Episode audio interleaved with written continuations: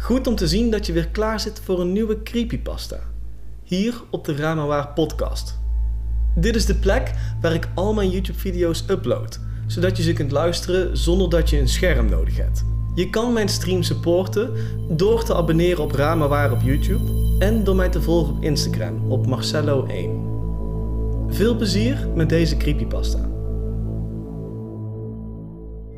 Vandaag heb ik weer een creepypasta voor jullie.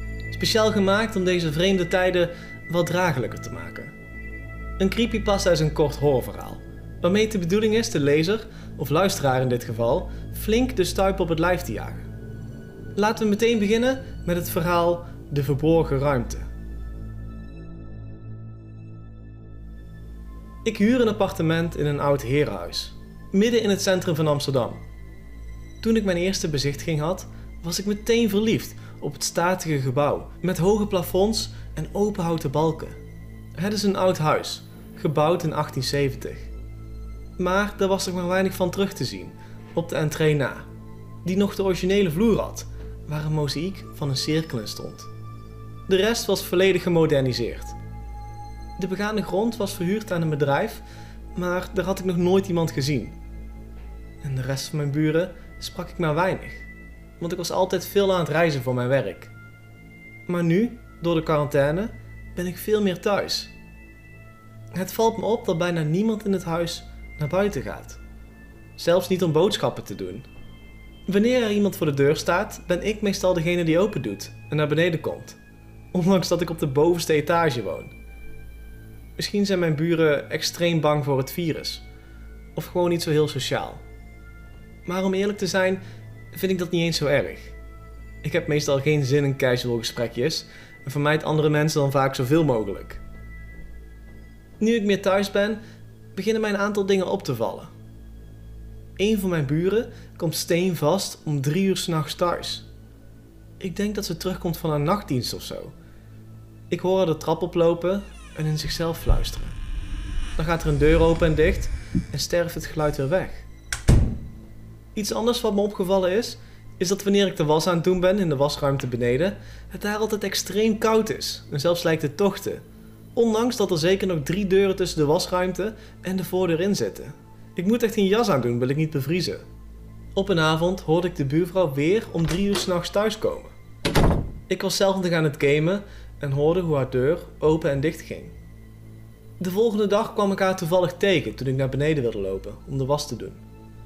Ze wilde de deur snel dicht doen, maar ik wist ook net een gesprek aan te knopen. Ik vroeg haar hoe het met haar ging en of ze nog wel kon werken tijdens de quarantaine. Waarop ze zei dat ze in de kinderopvang werkte. Dit vond ik vreemd, want ik weet zeker dat er geen nachtopvang is voor kinderen.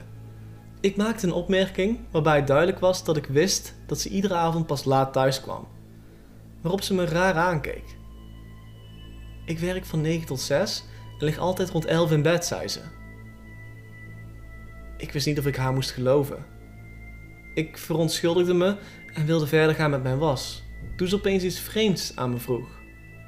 Ze zei dat ze iedere avond wakker wordt voor mijn deur, die open en dicht gaat, en of ik die voortaan wat zachter dicht wil doen. Zonder te wachten op mijn antwoord, trok ze de deur weer dicht.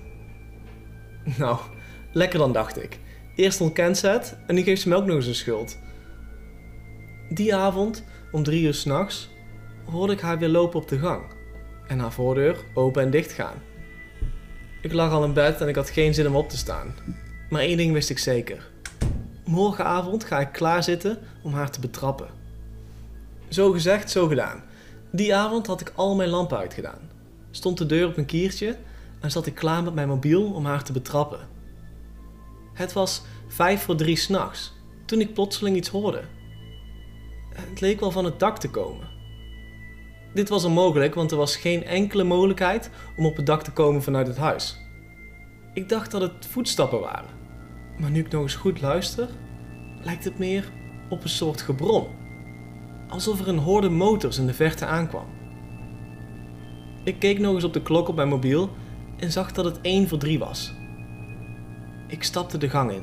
Plots was er een windvlaag en viel mijn deur achter me dicht. De wind was ijskoud waardoor ik mijn ogen dicht deed en mezelf schrap zette. Toen ik mijn ogen weer eenmaal open had, stond ik nog steeds in de gang. Maar in plaats van wit geverfde muren zag ik nu oudbollig behang, dat op sommige plekken los begon te laten. Rechts van mij ging een deur open. En ik zag een meisje met een bezorgde uitdrukking op haar gezicht naar buiten komen en de trap afrennen. Ik wilde wat zeggen, maar ze leek me niet op te merken. Terwijl ze liep, liet ze een soort mist achter zich. Ik besloot haar te volgen naar beneden. Op de trap zag ik dat deze een oude vale kleur had en hingen er foto's aan de muur van een familie die ik niet kende. Op de tweede etage zag ik in plaats van deuren naar andere appartementen een deftige slaapkamer. Een man en een vrouw stonden beide zwijgend voor de spiegel, met een jute zak in hun hand. Na een tijdje trok ze deze over hun hoofd heen en knoopte ze die dicht met een dik stuk touw rond hun nek. Niemand leek mij nog op te merken en het voelde alsof ik in een droom zat. Ik liep door naar de eerste verdieping, waar ik het meisje van eerder zag zitten aan een grote eetkamertafel. De tafel stond vol met kaarsen en twee mensen met hetzelfde soort zakken over hun hoofd hielden haar vast. Het meisje leek te praten, maar ik hoorde alleen maar een soort vergefluister.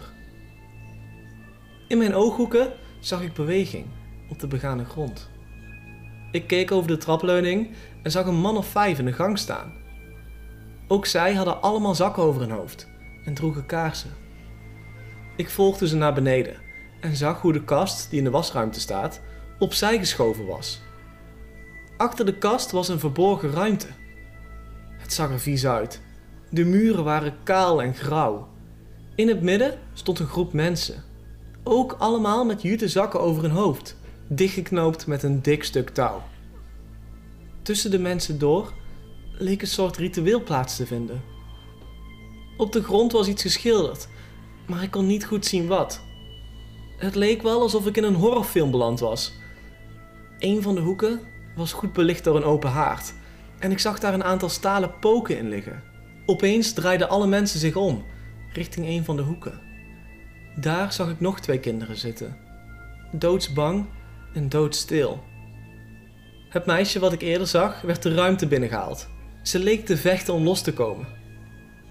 Ze werd door twee van de mensen met jute zakken vastgehouden, terwijl een ander een van de hete poken uit het vuur haalde.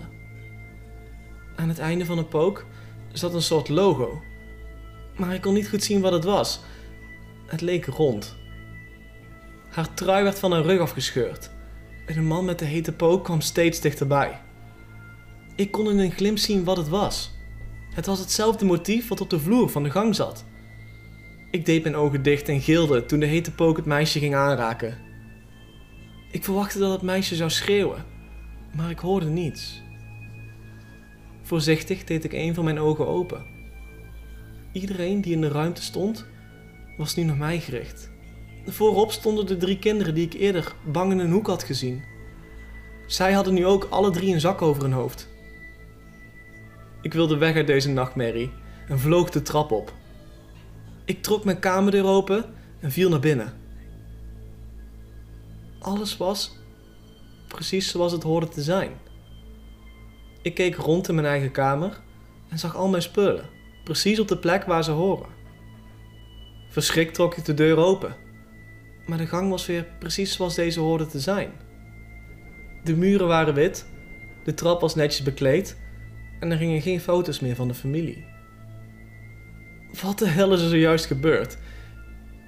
Ik kreeg niet heel veel ruimte om erover na te denken, want de buurvrouw deed boos in haar pyjama de deur open. Wil je stoppen met het gooien met deuren? zei ze boos. Het is drie uur s'nachts. Ik keek naar de tijd op mijn mobiel en zag dat het één over drie s'nachts was. Ik verontschuldigde me en zei dat ik waarschijnlijk eh, aan het slaapwandelen was. Dat was het beste wat ik op dat moment kon verzinnen. Ik wist zelf niet wat ik meegemaakt had. Laat staan dat ik het kon uitleggen aan mijn boze buurvrouw. Ja, ja, zei ze boos. Ze draaide zich om en gooide haar deur weer dicht. Op haar rug kon ik nog net een vreemd litteken onder haar pyjama tevoorschijn zien komen. Het was een helft van een cirkel. Bedankt voor het luisteren naar deze creepypasta. Vond je het verhaal nou leuk? Je kunt mij supporten door te abonneren op deze podcast en op mijn YouTube kanaal. Hopelijk zie ik je weer bij het volgende verhaal.